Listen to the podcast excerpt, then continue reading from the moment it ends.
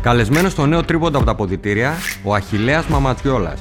Ένας παίχτης που έζησε τα καλύτερα χρόνια του ΠΑΟ, που βγήκε μπροστά στη μεταμπάνε Πρέλβιτ εποχή. Θυμάται λεπτομέρειες από την καριέρα του, εξηγεί γιατί έφυγε από τον ΠΑΟ, εξυμνεί το Σκοτ Σκάιλ και θυμάται την εχθρική ατμόσφαιρα στο σεφ και τα επεισόδια που ακολούθησαν. E-Daily Podcasts. Νέο τρίποντα από τα ποδητήρια, καλεσμένος, πολύ χαρούμενος που σε έχουμε, Αρχιλέα Μαματζιόλας. λοιπόν, σκεφτόμουν πώς θα, σε, πώς θα ξεκινήσω με σένα. Κατέληξα ότι τότε στις εφημερίδες και τα περιοδικά εκείνο το τρίποντο που έβγαινε και τα ήσουν πάντα αυτός που ήσουν στο κέντρο της φωτογραφίας. Πώς το κατάφερες, ρε φίλε, και είσαι πάντα μπροστά σε όλες τις φωτογραφίες, σε όλα τα τρόπια, χωρίς να έχεις συμμετοχή, ας πούμε, στα πρώτα τρόπια του ΠΑΟΚ, είσαι πάντα κορυφαίος εκεί, κέντρο, να σε βγάζει φωτογράφος. Ε, να είσαι σίγουρος δεν το κυνηγούσα εγώ. Δεν το κυνηγούσες; Όχι.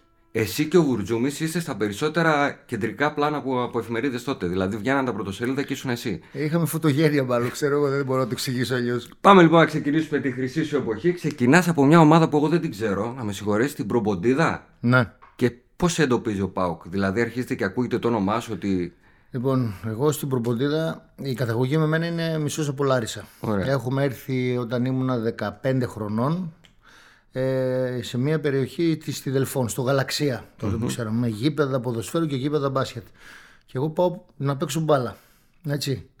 Ξεκινάω πρώτη χρονιά, ένας προπονητής τότε εκεί πέρα με σμπρώχνει να παίξω μπάλα και πάμε σε κάτι κλιμάκια που ήθελε αυτός. Είσαι καλός, είσαι καλός. Και στα κλιμάκια είναι ο Γκουμόχ τότε, του Άρη, υπεύθυνος κλιμακίων. Με το που με βλέπει εμένα μου λέει: Εσύ δεν κάνει δρόμο. Όπως είμαι, φεύγω εγώ και πάω και παίζω μπάσκετ με τις τάπες. Στο γήπεδο του Γαλαξία. Τι λες τώρα.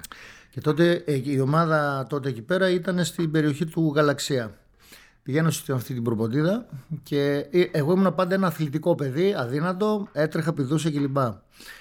Με βρίσκει εκεί πέρα ο Άρης ο Γραμμενίδης, ο έμνος τότε. Δεν ξέρω για πολλούς που γνωρίζουν για τε- το αναπτυξιακό μπάσκετ της πόλης μας. Αυτός ο άνθρωπος του χρωστάει πολλά. Ε, έχει φύγει εδώ και κάποια χρόνια τώρα. Να είναι καλό άνθρωπος. Λοιπόν, ε, θες να παίξεις μπάσκετ μου λέει. Λέω ναι. Γιατί όχι. Θα πρέπει να δουλέψεις όμως, λέει πολύ. Λέω, μ' αρέσει η προπόνηση. Και αρχίζει και ασχολείται μαζί μου με ατομικές προπονήσεις. Έτσι, σε επίπεδο πάντα τώρα αλφατοπικό, έτσι. Περίμενε λίγο. Ω τότε δεν έχεις πετάξει μπάλα, δεν έχεις σουτάρει, δεν έχεις ασχοληθεί καθόλου; Πολύ ελάχιστα με τους φίλους μου στη, Στη γειτονιά. τέτοια. Ε, δηλαδή, ένα από τα πράγματα που έχω παράπονο, ας πούμε, είναι αργότερα βλέποντας, ας πούμε, κάνοντας προπόνηση με Ίβκοβιτς, με σέρβικο λόμπι κλπ. Και έλεγα, ας πούμε, δηλαδή, τι κρίμα, ενώ το ήθελα τόσο πολύ, να μπορούσα να είμαι σε αυτό το, το κλαμπ, δηλαδή να, να προπονηθώ σωστά και επαγγελματικά από τα 9 μου, τα 10 μου, τα 10 μου, τα 12, τα 15. Πειθαρχία είχες. Ή... Πολύ. Στρατιωτική Ωραία, οκ. που βοηθούσαν και εποχές τότε βέβαια έτσι. Ναι, Δεν είναι μόνο ατομικά.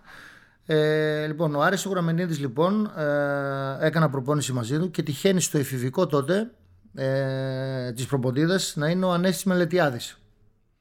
Δεν τους Ο οποίος, γνώριζε. ναι. συγγνώμη, ήταν και στο εφηβικό του ΠΑΟΚ, ήταν Α, και οκ. στο αντρικό της Προποντίδας. Α, οκ. Έπαιξα εγώ Προποντίδα και σε κάποια φάση μου λέει θα πας λέει να σε δούνε στον ΠΑΟΚ.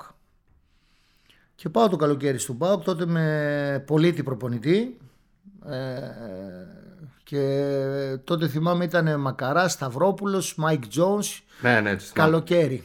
Έτσι, και με το που πάω στον ΠΑΟΚ εκεί να, να με δούνε μου λέει αυτόν θα τον πάρουμε λέει κατευθείαν. Και έτσι μεταπήδησα κατευθείαν από άλφα τοπικό, Με μεταγραφή ή ελεύθερος; μεταγραφή κανονικά. Ωραία. Η Προποντίδα υπάρχει τώρα σαν ομάδα; Ε, δεν γνωρίζω να σου πω την αλήθεια. Ωραία, θα το ψάξω εγώ. Δεν γνωρίζω καν. Άρα λοιπόν, στα 20 σου, λογικά είσαι 19-20. 18. 18, οκ. 17 προς 18. Έπαιξα μία χρονιά εφηβικό με τον ΠΑΟΚ τότε. Εμείς ε, με τον Νίκο τον Μπουντούρη ήρθαμε την ίδια χρονιά στον ΠΑΟΚ. Παίξαμε μία χρονιά εφηβικό, πήραμε το Πανελλήνιο Πρωτάθλημα τότε και ταυτόχρονα προπονούμασταν και Προπονούσαν παίζαμε με με τη την μεγάλη. μεγάλη ομάδα.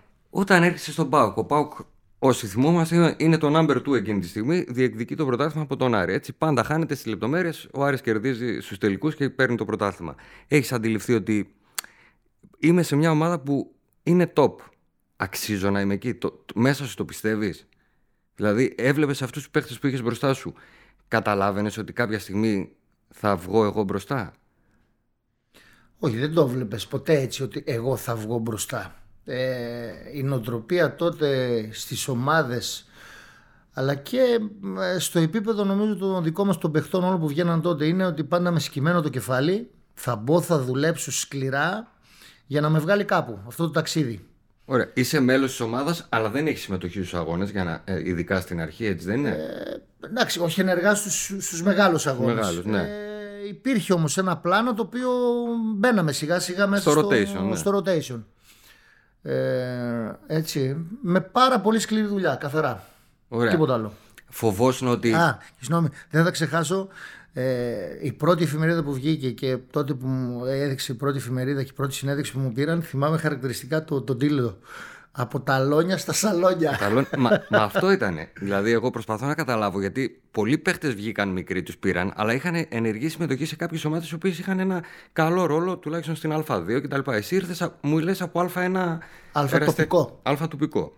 Οπότε είναι από, τα, από την αμμουδιά πέφτεις κατευθείαν στα βαθιά, έτσι. Ναι. Ωραία. Ο Μαδάρα λοιπόν εκείνη την εποχή ο Πάουκ. Είσαι στον πάγκο κυρίως κάποια λεπτά. Δώσ' μου λίγο το κλίμα, δηλαδή στην προπόνηση. Πώς το έβλεπες, δηλαδή, ερχόσουν αντιμέτωπο με κόρφα, μπάνε. Ένιωθες ότι κάποια στιγμή ξέρεις, μπορεί και εγώ να γίνω σαν κι αυτούς; Δεν έλεγες ότι και εγώ θα γίνω σαν κι αυτός. Έτσι, απλά ανα πάσα στιγμή, ε, και αυτό είναι χαρακτηριστικό όλων των παιδιών που είναι ταλέντα, και μπαίνουν και ενσωματώνονται έτσι, για να κάνουν κάτι καλό. Ε, γίνεσαι σφουγγάρι. Δηλαδή οτιδήποτε βλέπεις από αυτούς σαν νοοτροπία, σαν ε, πράγματα που κάνουν στην καθημερινότητά τους προσπαθείς να τα κάνεις και εσύ ώστε να σε εντάξουν και σε ένα, σε ένα άμεσα σε ένα επίπεδο επαγγελματισμού ε, και να ενσωματωθείς και εσύ στην ομάδα. Γιατί στο λέω. Όταν άρχισα να λέω ότι θα έχω εσένα καλεσμένο, το πρώτο πράγμα που άκουγα είναι ο, ο αδικημένος. Δηλαδή, πάντα μπροστά σου είχες παιχταράδες. Οκ, αυτό το ξέρουμε όλοι. Αλλά εγώ νομίζω ότι αυτό σε βοήθησε πάρα πολύ. Γιατί αν έπεφτε στα βαθιά στα 20 σου, δηλαδή να είσαι το πρώτο βιολί στην ομάδα, σε αυτή τη θέση κιόλας, του shooting guard, νομίζω ότι μπορεί να κεγόσουνα. Με το να βλέπεις... Δεν μπορείς να είσαι πρώτο βιολί. Εντάξει, δηλαδή, ήρθε ο Ντόνσιτς βγήκε στα 19. Ο Ντότσι όμως αυτό ακριβώς. Δεν έπιασε την μπάλα στα 17. Α, αυτό μου λες, ναι, άλλη νοοτροπία, ναι. Απλά πολλοί παίχτες βγήκαν από τα 19 τους και έλαμψαν στα 20. Πλέον να ξέρεις η νοοτροπία στους επαγγελματίες αθλητέ είναι ότι αν στα 20 σου δεν είσαι. Σωστό. Πεντάδα, πολύ σωστό. Δεν κάνει για το άθλημα. Λοιπόν, να ξεκαθαρίσω εδώ γιατί πολλοί λένε ας πούμε ότι όντως εγώ ήμουν αδικημένος γιατί είχα μπροστά μου τον Πάνε, είχα ξένους, είχα κλπ. Όταν ένας παίκτης έχει μπροστά του τέτοιους παιχταράδες, είναι ευλογία να τους έχει. Έτσι, δεν είναι στεναχώρια. Όπως ευλογία επίσης είναι ότι την επόμενη χρονιά ε, στην ομάδα. Καταρχήν, να το πάρουμε λίγο πιο πριν. Γιατί πήγε αυτή η ομάδα τόσο καλά και γιατί έκανε μια δεκαετία την Ευρώπη να παραμαλάει. Κάποιοι άνθρωποι είχαν όραμα γι' αυτό. Δηλαδή δεν έτυχε, πέτυχε. Δηλαδή μιλάω τώρα για τον Νίκο του Βεζετζή, ο οποίος δεν έδωσε μου τα λεφτά. Τα λεφτά ήταν το ένα που έδωσε. Λεφτά μπορεί να δώσουν πολλά. Ο άνθρωπος είχε όραμα, έτσι, ήταν άρρωστος με τον Μπάουκ και είχε όραμα για να κάνει κάτι μεγαλύτερο από αυτό που ήταν εκείνη τη στιγμή. Δηλαδή το όραμα ποιο ήταν, ότι ήξερε πώς, το know-how κατά κάποιο τρόπο πώς να κάνει την ομάδα μεγάλη. Ήξερε ότι πρέπει να δουλέψει με μικρούς, να φέρει μικρούς. Ήξερε ότι πρέπει να φέρει προπονητάδες σωστούς. Ήξερε ότι πρέπει να φέρει βοηθούς. Και αυτό το πράγμα σιγά σιγά, δηλαδή την επόμενη χρονιά με τον πολίτη, όταν ήρθαμε εγώ και ο Νίκος Σουμπουτούρης, ήρθε ο Ιβκοβιτς στην ομάδα. Ο Ιβκοβιτς πρώτος και έφερε βοηθό προπονητή το Μίλαν το Μίνιτς. Ταυτόχρονα έφερε, ε, μιλάμε τώρα για τον Νίκο του Βεζιτζή, έτσι, σε συνδυασμό μαζί με τότε του Μπόσμαν, τις ιστορίες, της ελληνοποίησης κλπ. Και εγώ ξεκίνησα τώρα ένα καλοκαίρι να κάνω προπονήσεις με τον, ε, στο Γιάκοβιτς τον Εστέροβιτς, ε, με προπονητή τον Μίνιτς, Νίκο Μπουντούρη, εγώ και ένα άλλο staff. Προπονήσεις τις οποίες όταν τις έβγαζες έπαιζες μετά τελικούς Ευρωλίγκας ας πούμε και ήταν σαν Ωραία. να προπόνηση. Να σε ρωτήσω, το σουτ το είχες ή το απέκτησες μέσα από, αυτό το, από αυτή τη διαδικασία; Κοίταξε, όπως σου είπα, ήμουν πάντα ένα αθλητικό παιδί που έτρεχα και πηδούσα. Είχα γερά πόδια, έτσι, ε, με μεγάλη αλτικότητα και είχα μια έφεση στο σουτ. Αλλά σιγά σιγά αυτό το πράγμα εξελισσόταν. Ωραία. Πάμε λοιπόν. Ε, εκείνη η χρονιά η καταπληκτική πρώτη που σας έβαλε στο χάρτη στην Ευρώπη είναι το 1991. Κυρίως είσαι στον πάγκο, αλλά θέλω να μου δώσεις λίγο το κλίμα. Πώς το έζησες, Δηλαδή το βλέπατε να έρχεται; Ε, το βλέπαμε να έρχεται φυσικά. Ε, Τρώγοντας ανοίγει η όρεξη. Έτσι ε, με κορμό πάντα τον Μπάνε και τον Κόρφα, Κόρφα. και φασούλας τότε έτσι, και με προσθήκες κάποιων ξένων. Ε, τότε το μπάσκετ ήταν πιο κάποιοι παίκτες παίζαν 40 λεπτά σχετικά εύκολα. Βοηθούσε δεν υπήρχαν και τόσο δυνατές ναι. άμυνες κλπ. Οπότε δεν χρειαζόταν έτσι ένα rotation μεγάλο. Δηλαδή στηριζόταν η ομάδα σε ένα κορμό 4-5 παιχτών να έχεις και έναν έκτο και έναν έβδομο ήταν οκ, μια χαρά. Ε, ναι. Δεν χρειάζεται. Έτσι έκανε ο Άρης σε αυτοκρατορία. Ε, τώρα δεν, άμα δεν έχεις ένα rotation 15-16 παιχτών για να βγάλεις τη χρονιά, δεν βγαίνει. Ναι, ναι. Και ναι, φυσικά το βλέπαμε. Και τρώγοντας ε, ανοιγόταν. Ωραία. Στον τελικό ήσουν εκεί καταρχήν, έτσι; Ναι. Ωραία. Τι, πες μου λίγο κλίμα, δηλαδή στο ημίχρονο που χάνατε με μεγάλη διαφορά και γίνανε εκείνα τα επεισόδια. Τι είπατε, πώς θα το γυρίσουμε το μάτς και το γυρίσατε και το πήρατε; Κοίταξε, πρωτεργάτες σε αυτή την ιστορία με την τεράστια ψυχολογία του θεωρώ εγώ έτσι πάνω απ' όλα. Ήταν ο Μπάνε. Με την τρέλα που τον διέκρινε και το, τη στόφα του νικητή, έτσι βασικά από αυτόν μπαίναν όλοι μέσα ρε παιδί μου και, και παίρναν μία ενέργεια. Έτσι. Χωρίς βέβαια να ξέρεις ότι αυτό το πράγμα θα σε οδηγήσει αποκλειστικά στη, στη νίκη. Απλά με την Αφού είμαι εκεί θα Χωρίς να έχεις εμπειρία ναι, ναι. σε τέτοιο επίπεδο, έτσι. Τελικό, ναι. ε, με το πάθος και το, το θέλω έφτανες ας πούμε να διεκδικείς ε, τελικούς.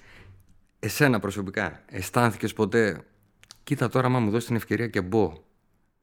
Τι πάω να κάνω, μήπως θα θαλασσώσω. Γιατί το επίπεδο είναι κρίσιμο το μάτς, αντίπαλος μεγάλη ομάδα, φοβήθηκες μη σε βάλει και Κοίταξε, δεν φοβάσαι μη σε βάλει. Περιμένεις πώς και πώς. Τώρα θα πω, ας πούμε, χαρακτηριστικά για μένα και δεν θα μιλήσω για εκείνη την περίοδο μόνο. Σε όλη τη διάρκεια της θητεία μου, ειδικά των πρώτων χρόνων με τον Ιφκοβιτ του Πάουκ, εγώ είμαι ένα παιδί που πάντα είχα μια έφεση στο, στο σκοράρισμα. Έτσι. Και μέσα στο μυαλό μου, με τελείως λάθος νοοτροπία, πίστευα όπως και πολλοί κόσμοι πίστευε ότι αυτός που θα είναι ο σκόρ, αυτός που θα βάλει τα καλάθια είναι ο πρωταγωνιστής. Ναι. Τραγικό λάθος, έτσι. Ναι. Ε, είναι πρωταγωνιστής ήρθε... για μας. Εμείς το εκμεταλλευόμαστε αυτό. Έρχεται ο Ιφκοβιτ, έτσι. Με βάζει στα φιλικά, έτσι μπαίνω εγώ μέσα, βάζω 10, 12, 15 πόντους. Έλεγα μέσα μου, εγώ νιώθω ψυχολογία, τραλαλό, τραλαλή. Έτρωγα ένα εύκολο καλάθι έξω. Ναι. Όχι μόνο έξω, εκτός δεκάδος το άλλο παιχνίδι. Ξανά σε βάζει μέσα ακριβώς τα ίδια. Ξανά εκτός δεκάδος. Δεύτερο παιχνίδι εκτός δεκάδος. Σου έλεγε γιατί; Προσπαθούσε να μου βάλει μέσα μου, από μέσα μου βαθιά όμως ότι αν δεν κάνεις αυτό που χρειάζεται η ομάδα και αυτό που πρέπει δεν έχεις καμία τύχη σαν παίχτης. Με αποτέλεσμα εγώ τα πρώτα χρόνια ειδικά με τον Νίφκοβιτς κατέληξα από ένας παίχτη με έφηση στο σκοράρισμα να γίνω εντελώς αμυντικογενής ναι. έτσι, και να μπαίνω μέσα σε ρόλους που χρειαζόταν η ομάδα τότε. Επί ο Μπράντοβιτς μάθαμε το, τον, τον όρο ρολίστας για μένα ήσουν ρολίστας εκείνη την περίοδο, ναι. πολύ πριν το μάθημα από το Χατζιβρέτα κτλ. Ήσουν ένας καλός ρολίστας. Γιατί έχω μιλήσει με προπονητές και μου έχουν πει είναι ευλογία να έχεις στον πάγκο παίχτη που όταν μπαίνει να μην ανησυχείς. Ακριβώς. Τι σημαίνει αυτό; Είναι μεγάλη υπόθεση για έναν προπονητή να ξέρει τι έχει να παίρνει από ένα παίχτη. Δηλαδή, το να έχεις, είσαι ένας παίχτης ο οποίος μπαίνεις μέσα και τη μία μπορεί να έχεις δύο στα δύο, την άλλη να έχεις δύο στα δώδεκα την άλλη να παίρνεις 3 rebound, την άλλη να παίρνεις 10, είναι πολύ ανησυχητικό για τον προπονητή. είναι προτιμότερο να ξέρεις ένα προπονητή από, από σένα θα πάρει μια καλή άμυνα, 3 rebound, 4 yeah, πόντους, ένα τρίποντο. Στην ουσία και εκείνοι οι προπονητές, ας πούμε ο Ιβκοβίτς, ήξερε πώς πήγαινε ο αγώνας. Ήξερε πότε να σε βάλει να κάνεις αυτό που πρέπει. Όλα δεν ήταν τίποτα στην τύχη. Ωραία. Πάμε λοιπόν, έρχεται το πρωτάθλημα το 1992. Επιτέλους ο Πάοκ παίρνει πρωτάθλημα, πανηγυρίζουν όλοι οι Παοκτσίδε. Βέβαια έρχεται και ο χαμένος τελικός στη Ρεάλ. Δώσ' μου λίγο από εκείνα τα δύο διαφορετικά συμβάντα, από την ήττα στη, στην κορυφή. Ε, και ειδικά το πώς χάθηκε το τέτοιο από τη Ρεάλ ήταν από το Ζενίτ στον Αντίρ. Έτσι, ψυχολογία κοντρά συναισθημάτων που λένε, το απόλυτο. Από εκεί που λέω ότι έχεις την κάψα την τρελή και βλέπεις ότι καταφέρνεις, καταφέρνεις πράγματα, πας να φτάνεις στην πηγή και ξαφνικά χάνεις ένα τελικό. Χάνεις ένα τελικό από σε 7 δευτερόλεπτα, έτσι. Ναι. Εντάξει, δεν πειράζει. Ε, ε, να πούμε ότι εκείνο το μάτς δικαιωματικά πήγαινε στη Ρεάλ. Αλλά ο Πάουκ Εντάξει. έκανε μια υπερπροσπάθεια, το γύρισε. Δεν το συζητάμε. Και τα τελευταία 10 δευτερόλεπτα είναι αυτά που μας πονάνε. Έτσι, αυτά που είδαμε Αυτό στην- γράφει ιστορία. Αυτό γράφει το ιστορία. πώς χάνεις το τέλος. Ωραία. Πάμε λίγο στους τελικούς του ελληνικούς. Στο μπάσκετ που παίρνει το πρωτάθλημα. Τι έγινε; Όχι μόνο σαν τελικός, γενικά η ατμόσφαιρα, εγώ θα, θα πω τότε. Ειδικά το παλέ. Το παλέ για μένα είναι η καλύτερη έδρα ever που υπάρχει στην Ευρώπη. Το παλέ δεν είναι γήπεδο, είναι ναός. Και αυτό, σύμφωνο, ξέρω ότι είσαι Αριανός, ξέρεις ότι είμαι παγουτσή, παρόλα αυτά θα συμφωνήσουμε. Μα Έτσι. είναι μια, η ενέργεια που σου δίνει, δηλαδή. Είναι η ενέργεια, ακουστική, είναι η μυρωδιά. Το πιο μπασχετικό γήπεδο που υπάρχει ποτέ. Δηλαδή, εγώ πήγα σαν επισκέπτης κάποια στιγμή να δω ένα μάτσο εκεί πέρα και ένιωσα δέος, ας πούμε, με αυτά που είχα ζήσει εκεί πέρα και το, τη- την άβρα που βγάζει πραγματικά αυτό το γήπεδο. Εγώ όταν πάτησα πρώτη φορά στο παρκέ του Παλέ, μου κόπηκε η ανάσα. Δηλαδή ένιωσα δέος. Και ήταν άδειο. Φαντάζομαι το γεμάτο. 17 χρονών λοιπόν, πρώτη αγωνιστική νομίζω ή δεύτερη, παίζει Άρης Πάοκ. Τότε κάπνα στο γήπεδο, full, καπνίζαν όλοι κανονικά. Ε, τώρα που σε έψαχνα, είδα στιγμιότυπα που οι προπονητές καπνίζαν στον πάγκο. Ε. Κανονικότατα. Λοιπόν, κάνουμε ζέσταμα από κάτω που ήταν ε, του Στίβου τα τέτοια και ανεβαίνουμε πάνω να κάνουμε ζέσταμα. Μπαίνω μέσα και βλέπω ο Μίχλη. Ο Μίχλη. Λέω, παιδιά, τι γίνεται εδώ. Λοιπόν, μπούκοσα στο ζέσταμα. Στο ζέσταμα, Αυτή ναι. την καπνίλα από το θέριο. Λέω, τι γίνεται εδώ, ρε παιδιά; Για να ξέρουν και ο κόσμος πώς παίζατε, έτσι. Αλλά Άρη, Αριανοί και Παοκτσήδες μέσα στο γήπεδο, Δίπλα-δίπλα. τρελή αύρα, Τρελή. έτσι, τρελή ενέργεια. Ε, Φασαρίες βέβαια, πινελί και Εντάξει, τέτοια οκ. εκεί πέρα. Αλλά θυμάμαι ότι και στο τέλος Αριανοί και Παοκτσήδες με καζούρα και μετά και φεύγαν αγκαλιασμένοι, ανεξαρτήτως ποιος κέρδισε. Αυτό που δεν μπορούν να καταλάβουν τα σημερινά παιδιά που, που για μένα η βία δηλαδή ξεκινάει από το, από το μυαλό. Η καζούρα κρατούσε βαριά μισή μέρα. Τη- Μέχρι Δευτέρα μεσημέρι. Όχι, καζούρα μπορεί να κρατούσε και μέρες. Και Όχι. να ήταν και μέρες πριν. Ναι, εντάξει, έτσι. μέρες πριν. Αλλά ήταν στο επίπεδο της καζούρας. Ναι. Και σωστά. τελείωνε εκεί. Πολύ ωραίο, ναι. Αφού είσαι τυχερός που τα ζεις αυτά. Δηλαδή, όσοι ζήσαν Παλέ με Παοκτσήδες και Αριανούς δίπλα-δίπλα, είναι Ναι, από ναι, τι ωραιότερες εικόνες που έχω δει στη ζωή μου. Σε πάω στο Κόρατς το 1993. Οκ.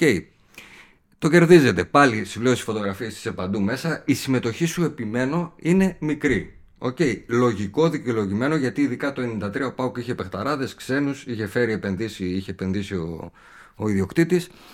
Καλή τίτλη, αλλά εσύ δεν παίζεις. Έχεις σκεφτεί ότι μήπως να φύγω, να πάω πρώτος ρολίστα κάπου, σε μια άλλη ομάδα; Κοίταξε, ε, καταρχήν δεν γινόταν αυτό που λες Γιατί όπω ήταν στημένο τότε το μπάσκετ με τα συμβόλαια, δεν μπορούσες να σκεφτείς κάτι έτσι. Με το δελτίο εννοείς ότι Με το ανήκει στην δελτίο. ομάδα. Ναι, Δηλαδή- δεν ήρθε κάποια κρούση από ομάδα να σε ζητήσει; Μα δεν μπορούσε να έρθει. Πώς να έρθει, Εγώ είχα ένα συμβόλαιο. Πρέπει να σε αγοράσουν. Ναι, αυτό εννοώ, να σε αγοράσει. Δεν, όχι. Για Δεν είχε αγορά γίνει. δεν. Όχι. Οκ. Αν γινόταν, θα έφευγες; Σου, ή σου είχε μπει το μικρόβιο ότι κάποια στιγμή πρέπει να παίξω περισσότερο; Δεν το σκεφτόμουν να ξέρεις να πάω να παίξω σε άλλη ομάδα. Σκεφτόμουν πώς και πώς θα βρω χρόνο να παίξω στην ομάδα που αγαπούσα. Άρα συνεχίζεις και στις προπονήσεις και θα δίνεις όλα και Με είσαι- τα χίλια. με τα- Και ήδη το 93 όσες φορές μπήκες, δείχνεις ότι μπορείς στο μέλλον να αποτελέσεις βάση για μια ομάδα, για μια πεντάδα. Αυτό. Εγώ το, το μόνο που ναι, έχω σαν παράπονο και που λένε αδικημένος που κάναμε την εισαγωγή δεν είναι αδικημένος όσο αφορά το ποιους παίκτες είχα μπροστά μου είμαι αδικημένος ότι είχα πολλούς τραυματισμούς στην καριέρα μου και οι τραυματισμοί που είχα κυρίως ήταν από την υπερπροσπάθεια, από το κάψιμο μπορώ να σου πω. Δηλαδή από την τόση προπόνηση ας πούμε, που έκανα έφτανα σε επίπεδα ας πούμε, που ίσως ήταν too much και μου βγαίναν προβλήματα. Οι τραυματισμοί σε ακολούθησαν και μετά, μετά τον ΠΑΟΚ που έφυγες; Ε, οπωσδήποτε. Δεν το Αυτή τη θυμάμαι. στιγμή που μιλάμε τώρα έχω έξι χειρουργία στο γόνατό μου. Οκ, Φέτος τη χρονιά που πέρασε έκανα αρθροπλαστική. οκ. Άρα, Δηλαδή στα 23 μου έπαθα χιαστό μηνίσκο, παθαίνω μόλυνση στο χειρουργείο και στον πρώτο χρόνο κάνω τρία χειρουργία για να συνέλθω. άρα επηρεάστηκε και η καριέρα από αυτό, έτσι; Σίγουρα. Ωραία. Ουσιαστικά λοιπόν αρχίζεις και βγαίνεις όταν φεύγει η παλιά φρουρά που λένε έτσι. Κόρφας, πρέλεβης κτλ. Είσαι εκεί, η ομάδα ναι, μεν φέρνει παιχταράδες. Ε, έχει η νέα γενιά μετεξελίχθηκαν σε παιχταράδες, αλλά ουσιαστικά τώρα ο έμπειρος είσαι εσύ στην ομάδα. Εγώ, ο Μπαλογιάννης, ο Μπουντούρης. Δηλαδή, αναλαμβάνετε εσεί τα ενία της ομάδας. Και η ομάδα, παρότι φαίνεται ότι δεν διεκδικεί πρωτάθλημα, είναι πάρα πολύ καλή. Ναι, γιατί πάντα έτσι, όταν έχεις δουλέψει το προηγούμενο σου διάστημα με ένα τόσο υψηλό επίπεδο προπονητών, παικτών και διεκδικής ε, πρωταθλήματα σε Ελλάδα και σε Ευρώπη. Έχεις αποκτήσει και συνοτροπία, Έχεις έτσι. αποκτήσει νοοτροπία ήδη έτσι, και μεταλαμπαδεύει εσύ μετά.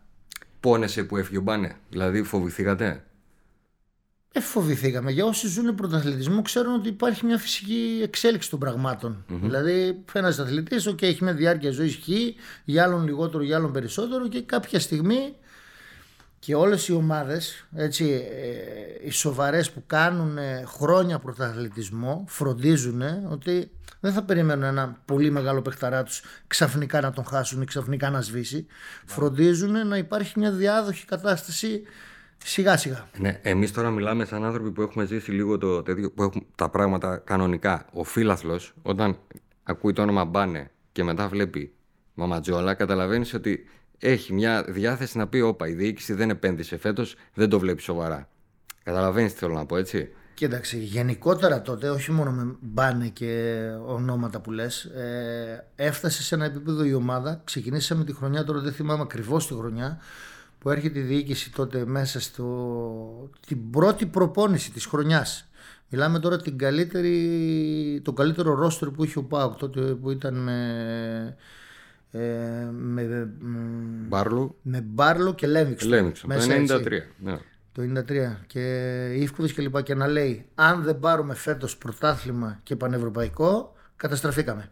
ναι, μου το είπε και ο Τσέκος αυτό. Ότι η Έτσι. διοίκηση πέρασε αυτή την οτροπία. Αυτό αυτομάτως ε, σε γεμίζει με ένα πράγμα λίγο ένα άγχος έξτρα. Το οποίο βγήκε μετά. Το οποίο βγήκε δηλαδή γι' αυτό και η ομάδα μετά από ένα σημείο και μετά έφτασε, έφτασε, έφτασε, ταβάνωσε και μετά Χωρισμό και γκρεμός. Γκρεμός. Ακριβώς. Αυτή είναι η λέξη σωστή. Αυτό είπε και ο Τσέκος ότι μετά αδειάσατε. Ναι, δεν πειράζει. Οκ. Ήρθε λοιπόν η ευκαιρία σου, την αρπάζεις και για μένα το 96-97 μου θυμίζεις λίγο από Μάικλ Τζόρνταν. Η- η- το, λέμε, Κωμικά ε, ναι, λίγο. το λέμε υπερβολικά, αλλά αρχίζεις και γίνεσαι σκόνερ με τέτοια ποσοστά που λέω παιδιά κάτι έχει αλλάξει εδώ πέρα, κάτι έχει πιει ο Αχιλέας, κάτι... πείτε μου το μυστικό. Φυσικά θα σε πάω σε εκείνο το μάτς που είσαι 100% επιτυχία στο, με τον Παναθηναϊκό στα playoffs. Τι γίνεται, ο Αχιλέας ε, Όχι μόνο σε εκείνο το μάτς. 100% έχεις ξανακάνει; Ξανά έκανα, ναι, σε ένα μικρότερο μάτς και γενικά τα ποσοστά μου σε εκείνο το διάστημα, ε, στα τελικά τότε εκείνο, νομίζω είχα βγει MVP τότε. Να το ξεκινήσουμε γιατί όμως και πώς πήγε έτσι η ομάδα. Η ομάδα εκείνη όταν ξεκίνησε είχε προπονητή τον Γάλλο τον Γκομέζ Μη μου τον θυμίζεις, ναι, τον έχω... και φέρανε ε, παίχτη τον Σκορ Σκάιλς. Σκορ Σκάιλς με Θυμάμαι, τραυματισμό φυσικά. στον νόμο, έτσι στα τελευταία του. Ήρθε για να πάρει τη σύνταξή του άνθρωπος. Παρ' όλα αυτά, επαγγελματίας άριστος. Δεν το συζητάμε. Οκ. Ε, ξεκινάει να πάει η ομάδα, η ομάδα δεν ρολάρει. Έφταιγε ο προπονητής. Δηλαδή, εγώ ξέρω ότι έφταιγε, αλλά εσύ το επιβεβαιώνεις; Κοίταξε, αν δεν έφταιγε θα στο αναλύσω παρακάτω. Ένα μάτσο Προπονητής. έπαιξε, ε, πήγε και είπε στον πρόεδρο ή εγώ ή αυτός, δεν πάει άλλο με αυτόν τον προπονητή. Μάλιστα είχε γίνει και ένα επεισόδιο που άργησε να έρθει, ε, φεύγατε με το λεωφορείο και δεν ξύπνησε ο Γκόμες. Κάτι τέτοιο νομίζω έχει συμβεί. Δεν το θυμάμαι. Τέλος πάντων. Και εκεί ήταν που τρελάθηκε και έγινε παίχτης προπονητής για ένα μάτσο και μετά ανέλαβε προπονητική. Ε, λέει, άστο, λέει εγώ. Ναι, λέει, αλλά λεφτά αυτό τώρα μη στεναχωρεί. Με τα ίδια λεφτά λέει θα συγγενεί θέση στη δικιά μου να σου φέρω και ένα παίκτη. Και κάποιοι νομίζω είπανε, δεν ξέρω αν αληθεύει και αυτό, ότι βοήθησε και στον Γιάκοβιτ σε αυτή την ιστορία. Οκ. Ε, για να έρθει τότε παίχτη στη θέση την κενή του, ε, του Σκάιλ, ο Ντέλ Ντέμψ. Ναι. Έτσι. Ένας παίκτης χωρίς περγαμηνές, χωρίς τίποτα. Όχι ότι έκανε και τίποτα ιδιαίτερο εδώ. Δεν έκανε. Αλλά η ομάδα τέλειωσε στην κανονική περίοδο 7η και τερμάτισε τελικά να χάνει στα τελικά από την ΑΕΚ Και πήγε με τρίτη. Ιωαννίδη. Ναι. Έτσι, δεύτερη. Ε, α- αν δεν έφυγε ο προπονητής σε αυτό και ανέλαβε ο Σκάιλς Ο Σκάλτ, ο ναι. οποίος έδωσε μια πνοή στην ομάδα μ, καινούριο, ένα μετάλλητη τελείως διαφορετικό, το οποίο δεν νομίζω να υπάρχει ούτε τώρα αυτή τη στιγμή στα ελληνικά γήπεδα. Εγώ αυτό που ξέρω είναι ότι ο Σκάλτ ήταν άπειρο, ε, δηλαδή ήταν φοβερός επαγγελματίας και μετέφερε το μπάσκετ το αμερικάνικο, δηλαδή την οτροπία Ναι. του, του. Την μπάλα τη γυρίζουμε μέχρι να βρει ο κατάλληλος τη θέση του για να σουτάρει. Κάτι που Όλοι δεν παίζουμε γινόταν. άμυνα, όλοι παίρνουμε rebound. Ναι. Όποιος είναι στη μέρα του λέει θα τον βοηθήσουμε να σκοράρει η ομάδα. Και φαινόταν πολύ σε εκείνη την ομάδα του Πάουκ ότι ε, ο Σκάλτ δεν τον ένοιαζε ούτε το, το χρονόμετρο, δηλαδή τα 24, τα- τα- αν τελειώνει ο χρόνος κτλ. Η μπάλα θα, θα φύγει από τα χέρια αυτού που είναι ελεύθερος. Ούτε ε, τον ένοιαζε το πώς λέγεσαι, το όνομά σου. Ακριβώς. έτσι. Τελείως ακομπλεξάριστος, τελείως, τελείως άλλη νοοτροπία. Ωραία. Βέβαια, εκείνη η ομάδα, αν θυμάται ο κόσμος, είχε πεθαράδες. Είχατε την εμπειρία του Μπουντούρη, ήσουν εσύ, ο Μπαλογιάννης, η νέα φουρνιά Γιανούλης Ρετζιάς που μετά γίνανε υπερπαίχτες. Είχατε φέρει και έναν ε, λίγο έτσι ένα bodybuilder, έναν Αμερικάνο, τον Ντόμπ, Όχι, τον Μπόνερ, Άντωνι Μπόνερ, το τον τεσάρι. Μπόνερ. Τεσάρι, κοντός για τεσάρι, αλλά. Δυαροτριάρι, τον Ντελ Ντέμψ. Α, αυτός αυτός ήταν που λέγαμε γιατί παίζει αυτός και όχι εσύ. Ναι, το θυμάμαι. Όχι, εγώ έπαιζα τότε. Ναι, Κανονικά, εννοώ ότι γιατί μαζί τον του. φέρανε. Ναι, δηλαδή. Κοίταξε, δεν, δεν θα γινόταν υπέρβαση σε χρήματα. Με Α, τα ίδια οκ. χρήματα Ναι. καλύφθηκε αυτό. Ωραία. Είχατε καλό ρόστερ, δηλαδή. Ήσασταν ωραία ομάδα. Μπορούσε δηλαδή. Έδεσε σαν σύνολο. Και Ναι. έπαιζε η ομάδα μπασκετάρα. Ναι, δηλαδή ναι, το έπαιζε, έβλεπαν όντως. όλοι και θαυμάζαν τον μπάσκετ που έπαιζε εκείνη τη στιγμή ο Πάο. Ωραία, πάμε στο Πάοκ Παναθηναϊκός εκεί που, ε, στα playoffs που εσύ έχεις 29 πόντους, σωστά, 5 στα 5 τρίποντα, δίποτα και δύο βολές μόνο, έκα- αλλά ποσοστά 100%. Τα 2.48 λοιπόν. Πάλι ο Μαμαζιόλας. Συνεχίζει. Ανοιχτή γραμμή προς το καλάθι στη ζώνη του Λικόφωτος ο Αχιλέας Μαμαζιόλας. 5 στα 5 δίποτα, 3 στα 3 τρίποτα, 2 στις 2 βολές. Εκείνο το μάτσο, όποιος το θυμάται, ήταν ένας εκνευριστικός διαγωνισμός ευστοχίας μεταξύ εσού και του Αλβέρτη. Ναι. Νομίζω τελείωσε και αυτός με 29 πόντους. Δεν είμαι 100% σίγουρος, αλλά νομίζω τελειώσατε με τους ίδιους πόντους. 29 εσύ, 29 αυτός. Τι έγινε; Και εκτός αυτού άμυνα τρελή, θυμάστε την τάπα στον κόρφα; Ε, Πώς; Ωραία. Rebound. Μπασίματα να παίρνεις και φάουλ. Δηλαδή ήσουν εκπληκτικός. Τελειώνει το μάτς. Πες μου λίγο ότι. Ε, φοβερό συνέστημα. Ιδιαί- Ιδιαίτερα για το, τη βαρύτητα του, του μάτς. Του έτσι. μάτς, ναι, Δηλαδή, ήταν δεν play-offs, Ήταν έτσι. ατυχαίωμα του γνώμη με Παναθηναϊκός σε play-off τώρα και περάσαμε εμείς. ναι. Μαγική στιγμή. Όλοι πάνω μου. Ε, μπράβο, συγχαρητήρια. Φυσικά και εγώ τρελά χαρούμενος για την απόδοση και βασικά για το πέρασε η ομάδα. Αλλά μένει εκεί γιατί, γιατί έχουμε συνέχεια, γιατί αρχίζουμε να διψάμε. Αυτό μου το είπε και ο Νίκος. Δεν το χαρήκατε ποτέ έτσι. Δεν, νιώ- δεν είχατε το χρόνο να. Ε, όχι, γιατί τι είναι μετά από δύο-τρεις μέρες άλλο μάτς και πας για παραπάνω. Δηλαδή υπήρχε η δίψα αυτό το ότι, OK, κερδίσαμε με τον Πανεθηναϊκό, δεν τελειώνει εδώ. Πάμε να τον ξανακερδίσουμε και πάμε να κερδίσουμε την ΑΕΚ. Σωστό. Μετά είναι η ΑΕΚ. Μα όχι, νομίζω μετά περάσαμε περιστέρι. Εγώ τα θυμάμαι αλλιώς. Ότι χάσατε από την ΑΕΚ και παίζετε για τρίτη και τέταρτη θέση με το περιστέρι. Όχι, τρίτη έτσι περάσαμε και παίξαμε μετά τελικό με, με ΑΕΚ. Είσαι σίγουρος; Ναι. Χάσατε βέβαια από την ΑΕΚ και τα λοιπά και βγαίνετε εκείνη τη χρονιά Ευρωλίγκα. Μμμ. Και μετά το χάος. Το χάος. Γιατί η Ευρωλίγα προποθέτει budget. Budget. Ο Σκάλτ ήταν λίγο χαλαρός με το θέμα προπονήσεις. Δηλαδή, πολλές φορές σας πήρε από προπόνηση και σας έδωσε ρεπό, ενώ είχατε προπόνηση πριν από σοβαρό, σας έδωσε ρεπό και κάποιοι παίχτες, δεν θα πω ονόματα, ο κόσμος ξέρει, βγαίνατε βράδυ σε ένα μαγαζί συγκεκριμένο που μετά έγινε σύνθημα στην κερκίδα. Το βαρελάδικο βαρελάδικο. Τι σου Εντάξει, λέει; Καταρχήν, θα σου πω. Προτού να λάβει ο Σκάλης προπονητής, Ναι, παίχτες με Σκάλης βγαίναν στα ίδια μαγαζιά. ωραία. Οπότε τώρα να καναλάβει ο Σκάλης προπονητής και να σου πει τι δεν θα βγαίνετε. Όχι, δεν γίνεται. Δεν Τα γίνεται μαγαζιά τι θα αυτό. γίνει, θα κλείσουν. Αυτό που θα σου πω όπως είπε Γιανούλη τώρα ε, ε, εκείνη την εποχή. Ο Γιανούλης ως γνωστόν όλοι ξέρουν. Ναι, εντάξει, τον του άρεσε αρέσει η η ζωή. Τον άρεσε η ζωή, ξέρω εγώ και τέτοια. Και σε κάποια φάση με Σκάλης είχε μειωμένη απόδοση. Ναι. Ο Γιανούλης τώρα μαζεύτηκε λίγο γιατί έβγαινε με τους Κάιλ και σου λέει: Όχι, τώρα αυτός είναι προπονητής. Τι θα κάνω, εγώ δεν θα βγαίνω. Και άρχισε μαζεύτηκε. Ε, βγαίνει σε κάποια φάση, δεν παίζει καλά όμως και τον πιάνει ο, ο Σκάις και του λέει: Κοίταξε, εσύ από εδώ και πέρα να βγαίνεις, λέει στα μπουζούκια για να αρχίσεις να παίζεις, λέει, γιατί δεν έχουμε, λέει, σε χρειαζόμαστε, λέει, τελείωνε. Και το σύνθημα στο παλέ πώς βγήκε το βαρελάδικο βαρελάδικο που φωνάζαν; Μετά από μια ήττα το θυμάμαι ότι φωνάζαν οι. Ε, γιατί ήταν ο μαγαζί που συχνάζανε. Για παίκτες; καλό το λέγανε. Εγώ νομίζω ότι σας. Ε... Ε, ψηλό ειρωνικό ρε παιδί μου, Ναι, εντάξει. ότι τώρα. δεν έπιασε η ομάδα η απόδοση γιατί ξενυχτούσε, κάτι τέτοιο.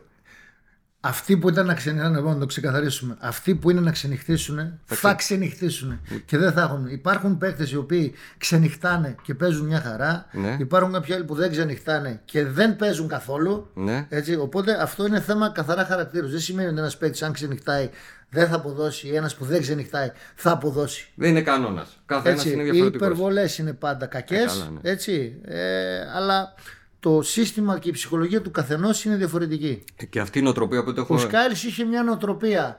Κάντε αυτό που καταλαβαίνετε. Εγώ θέλω να έρθετε και να είστε μέσα στο γήπεδο σωστοί. Ωραία. Όταν κάνετε αυτά που σας λέω. Έτσι. Ο, ο Σκάρης δούλευε πάρα πολύ με την ψυχολογία και με το στάδιο ρε παιδί μου ξεκάθαρα το τι πρέπει να κάνεις. Ε, το μα στόχο ήταν, που έχει η ήταν ομάδα. και παίχτης προπονητής επί της ουσίας. Ήταν πολύ. Ανέλυε ότι θέλω τόσα rebound από σένα, τόσους πόντους από σένα. Εμένα παράδειγμα που εκείνη τη χρονιά πήγα πάρα πολύ καλά, μου έπιασε την πρώτη στιγμή και μου λέει εσύ αγόρι με το που πιάνεις την μπάλα, Σουτάρεις. θέλω να σουτάρεις. Και αυτό δεν έκανες. με νοιάζει αν μπει, δεν θα μπει. Είναι η δουλειά σου, αυτό είσαι καλός. Έτσι. Ανέδειξε στον κάθε έναν από εμάς τι είναι καλό και απομόνωσε τι είναι κακό. Νομίζω γενικότερα για όλους τους προπονητές αυτό είναι το, το τι πρέπει Αυτό να, που πρέπει να κάνουν. κάνουν. αυτοί. Βασικά να μην έχει αιμονές. αναδεικνύουν τα καλά τους και να απομονώνουν τα μειονεκτήματά τους. Τέλεια. Και μετά θα ξαναπώ αυτό που είπαμε, μετά το χάος και για σένα και για τον ΠΑΟΚ, αλλά θα μιλήσω για σένα.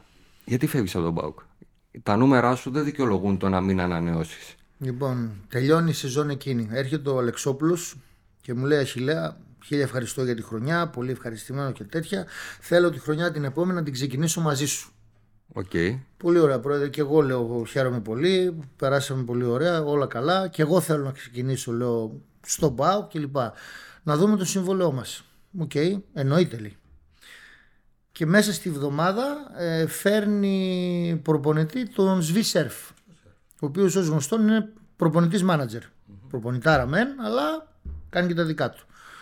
Και πρώτη μεταγραφή, χωρίς να μιλήσει με κανέναν, φέρνει το Ρόουαν. Οκ. Ο Ρόουαν είναι παίκτης που παίζει στη θέση μου.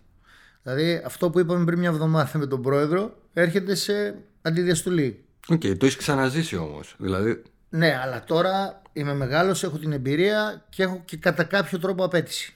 Έτσι.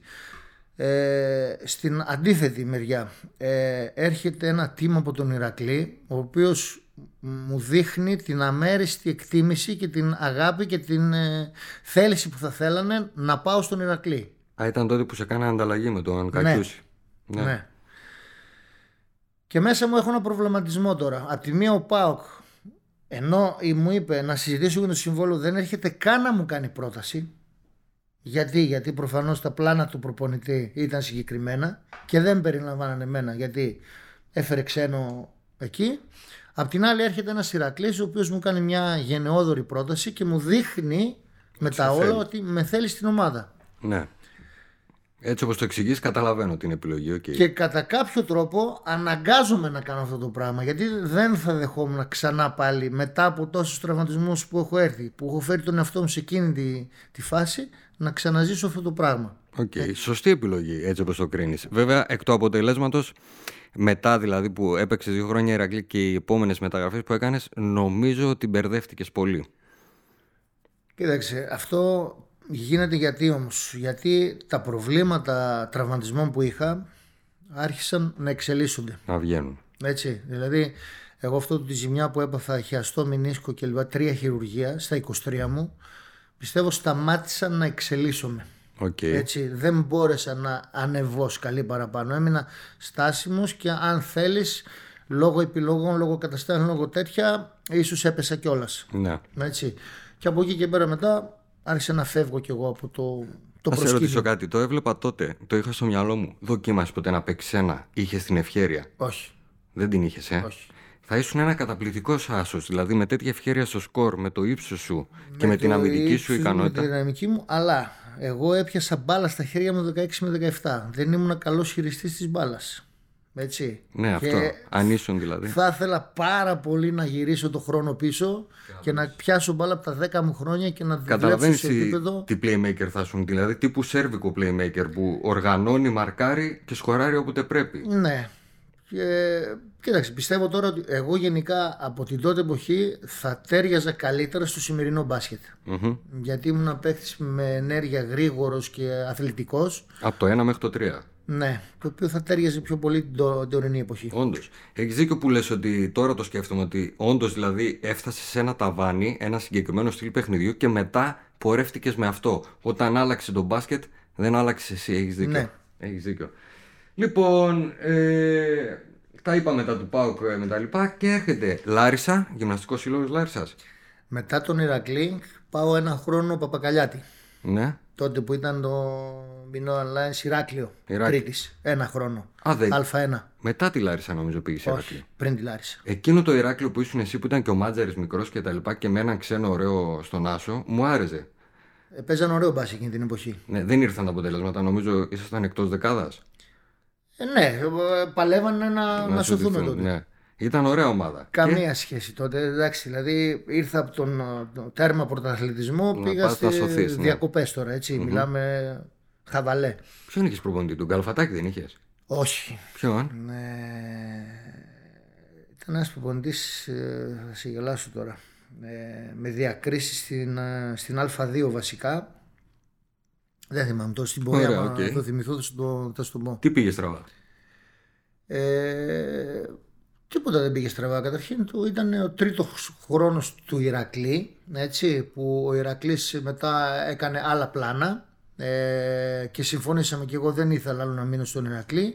Φεύγω από τον Ηρακλή με κοινή συνενέση ιστορία και εγώ φεύγω τελευταία στιγμή και πηγαίνω στο, στο Ηράκλειο.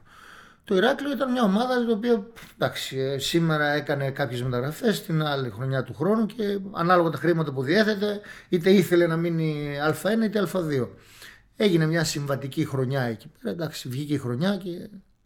Εσύ όμως που είσαι ακόμα νεαρός με, συ- με τους τωρινούς ε, όρους ηλικίας, έχεις ακόμα πολύ μπάσκετ μπροστά σου.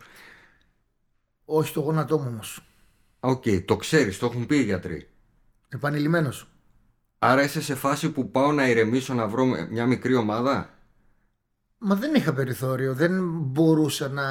Ωραία, να σε ρωτήσω κάτι. ανταπεξέλθω Στο στις μυαλό- μεγαλύτερες απαιτήσεις. Στο μυαλό μου πάντας σε έχω μαζί με τον Παλογιάννη. Εσάς τους δύο, δίδυμο. Δεν ξέρω γιατί, έτσι μου έχετε κολλήσει.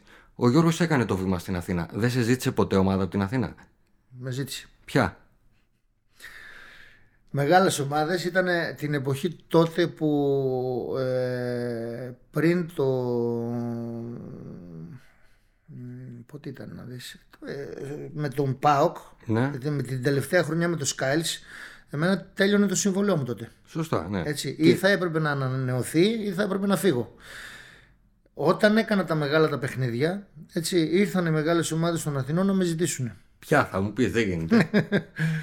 Εντάξει, ήταν τότε και η Άκη Μεσουρανός και ο Παναθηναϊκός. Ωραία. Και, και η ΑΕΚ σου ταιριάζει, ειδικά η ΑΕΚ σου ταιριάζει εκείνης της εποχής και ο Παναθηναϊκός μπορείς να βρεις. Συγγνώμη, όχι, δεν ήταν τότε με το, με το Skiles. Ήταν κάποιες χρονιές πριν που τέλειωνε το πρώτο μου σύμβολο που ήταν πιτσιρικάς τότε. Με... Τότε ήταν η χρονιά που έφυγε ο Ιφκοβιτς. Έφυγε ο Ιφκοβιτς και έγινε προπονητής ο Λάιος. 93-94.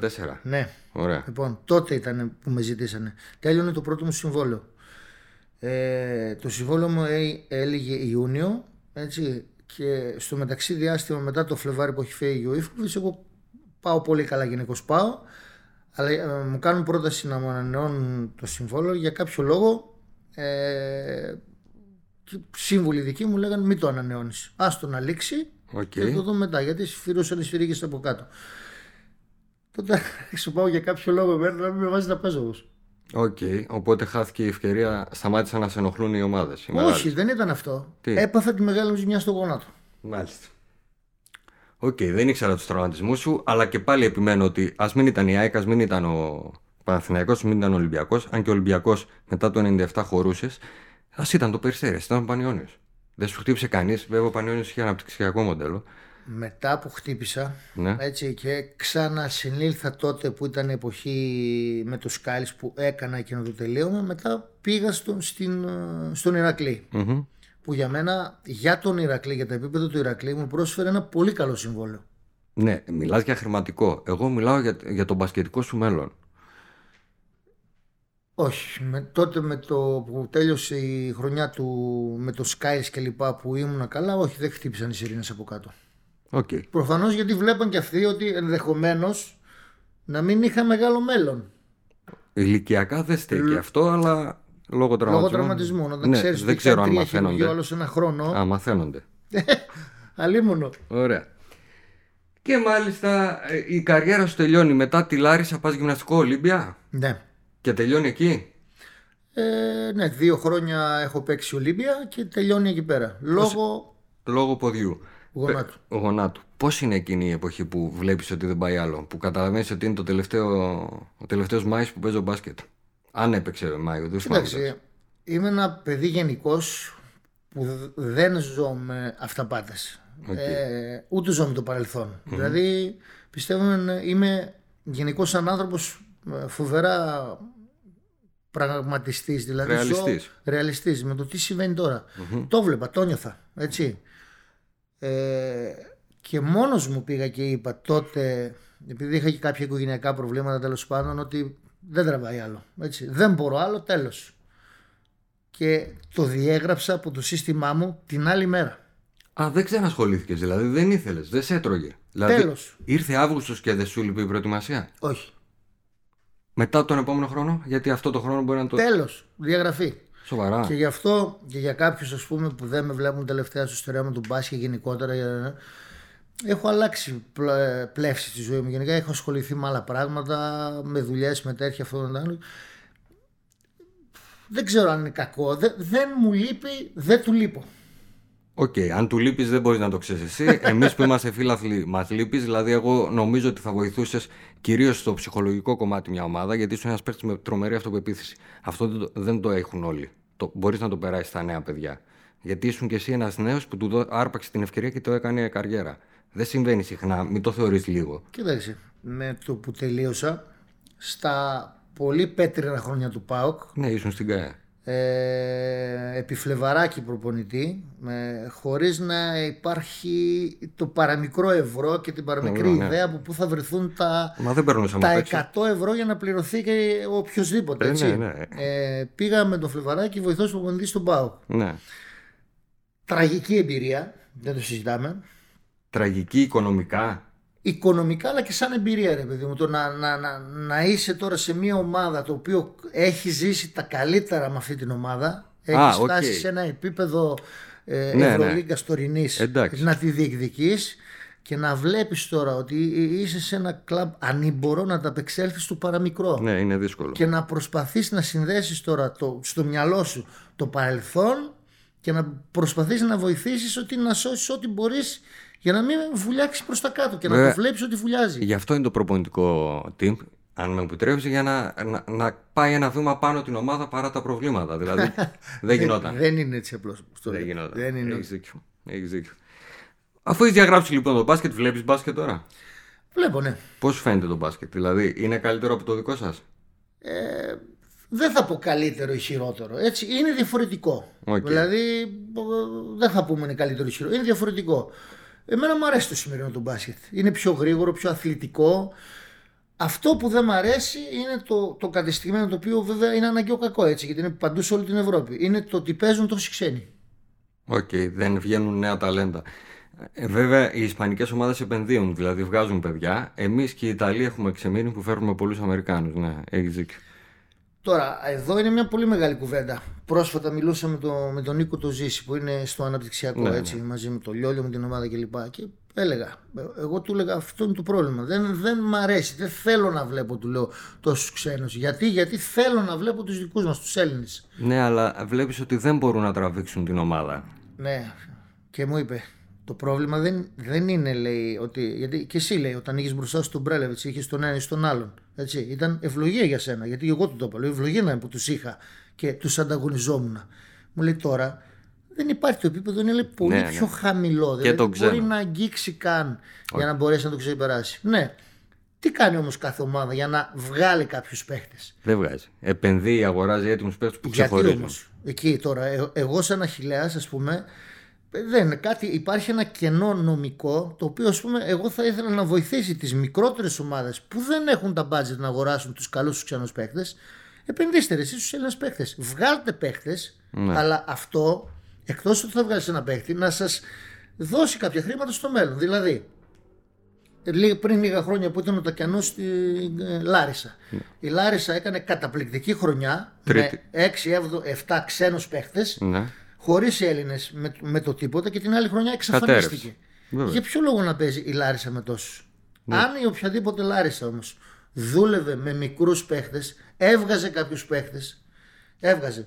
Και υπήρχε ένα καθεστώς όμως, την Χ Λάρισα, που βγάζει κάποιους παίχτες, Να τη... αυτή να χρηματοδοτείται ή να παίρνει πόνος από τις μεταγραφές από τους παίχτες που θα βγάλει Ναι, είναι μια ιδέα γι' αυτό. Απλά πλέον στις μέρες μας νομίζω το μεγάλο πρόβλημα είναι ότι όλοι κυνηγάμε το φέτος.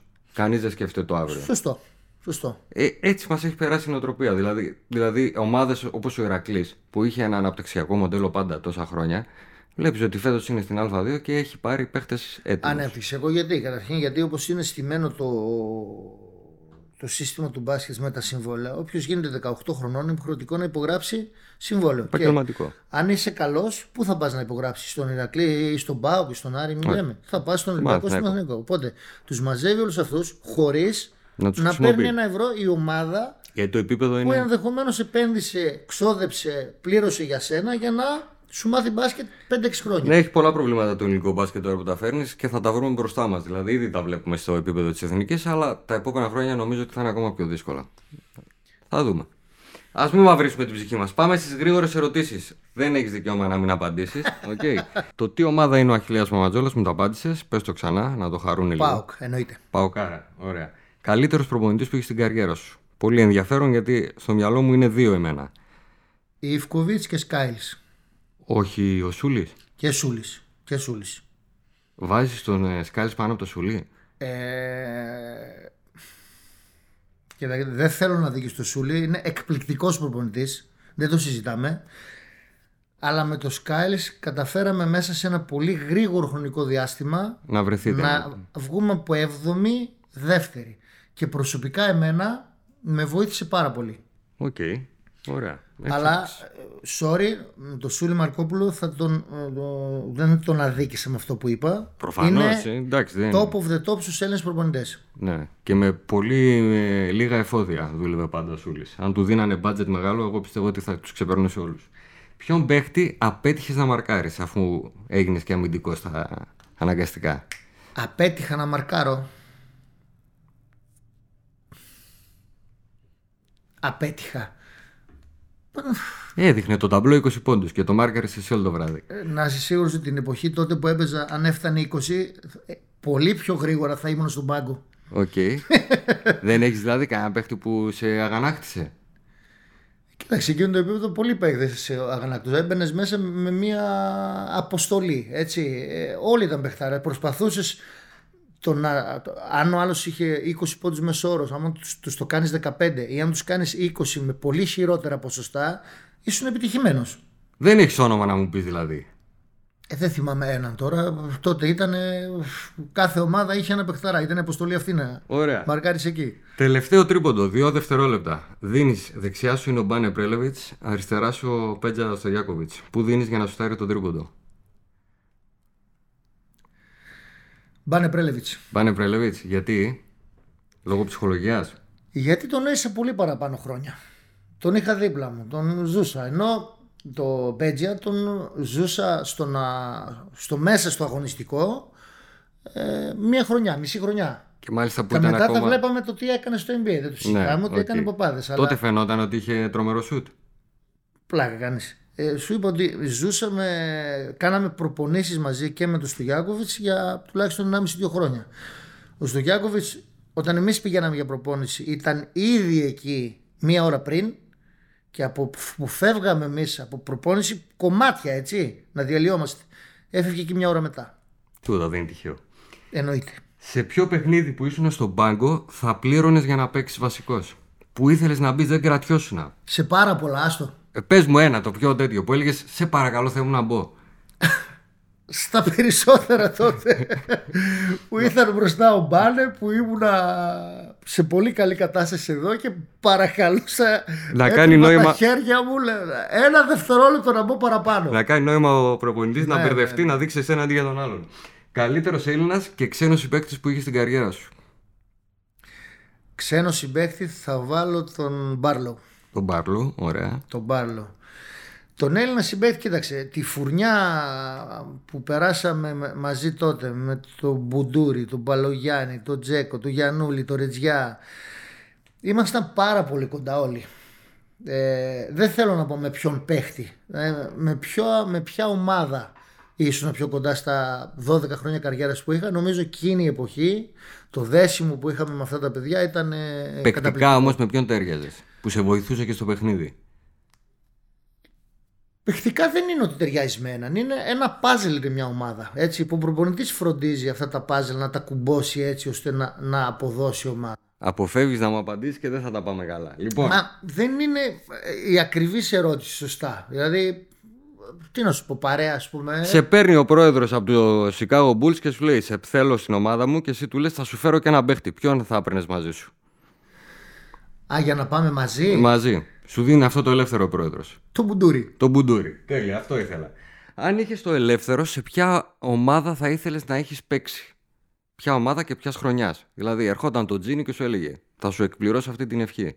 Στη Ρεάλ. Στη Real ποια χρονιάς; Εκείνης τη εποχής. Που ήσασταν εσείς που παίζατε τελικό; Ναι, Ναι, ναι. ήταν όντως ομαδάρα. Ε, Όχι μόνο ομαδάρα. Έβλεπες την οργάνωση που έχουν από το Α μέχρι το Ω. Από τη φανέλα έβλεπες την οργάνωση. Δηλαδή, οι τύποι ήταν όταν εμείς παίζαμε με το κοντό παντελονάκι που φαινόταν ε, ο γοφό, η Real είχε μια φανέλα που τώρα τη ζηλεύουμε. Τι φανέλα, σου λέω, μας καλούσαν σε κάτι διεθνή τουρνουά τότε, αντίστοιχα που γίνονται τώρα, ας πούμε. Και πηγαίναμε εκεί και περνούσαμε, δεν μπορείτε να φανταστείτε, δηλαδή σε τι επίπεδο μας φιλοξενούσαν. Τα ξενοδοχεία, τις μεταφορές, τις διαμονές. Καλά, και εσείς δεν περάσατε χαλιά. ε, Του Πάουκ, Μακεδονία Παλάς, απ' έξω 2.000 φύλαχοι να τραγουδάν. Ωραία χρόνια. Άστο, ήταν. αν συγκρίνεις τώρα είναι άστο. Μέρα με τη νύχτα. Ωραία. Οι πιο εχθρικοί φίλαθλοι, δηλαδή που έμπαινες μέσα και σε έπιανε ένα ένας φόβος. Όχι φόβος, ε, αντιπάθεια. Ποιοι; Τώρα, ε, είμαι εκτός χώρου και δεν με ενδιαφέρει. Ωραία, Δεν για μπορώ, πες. Με τους Ολυμπιακούς. Ε, Έχει γίνει κάτι, θυμάσαι παιχνίδι συγκεκριμένο; Ναι. Ποιο; ε, εκείνη τη χρονιά που γίναν πολλά επεισόδια από αυτούς εμείς είχαμε βγάλει τις κάλτσες και μπήκαμε μέσα και αρνιόμαστε να συνεχίσουμε το γήπεδο. Τι έχει γίνει, πετάξαν πράγματα; Λοιπόν, με Ιωαννίδη προπονητή, κλασικά, έτσι, εποχές που ακόμα όταν ε, πάμε στο ξενοδοχείο για κάποιο λόγο δεν είχαν κλειστεί τα δωμάτια που κλείσαμε. Ταλαιπωρηθήκαμε για να μπούμε στο ξενοδοχείο. Όταν πάμε να μπει η αποστολή στο γήπεδο, ε, η αποστολή λέει δεν θα μπείτε, λέει 18 άτομα, λέει 12 δηλωμένοι. Από πού και σου ρε παιδιά. Ή στον δρόμο που πηγαίναμε. Έτσι, μιλάμε από το γέφυρα που περνούσαμε από κάτω, μας πετούσαν κάτι πέτρες κοτρόνια, ολόκληρα Στο κοτρόνια. λεωφορείο. Μια τρομοκρατία. Μέσα στο γήπεδο να έχουν ξυλωθεί συμφώνια και ψαλίδια και μαχαίρια και τέτοια και να πετιούνται στο γήπεδο Με τα συμφώνια το έχω ακούσει και από αλλού, ναι. και να μην ακούγεται. Τρομοκρατία, να σου λέω τρομοκρατία.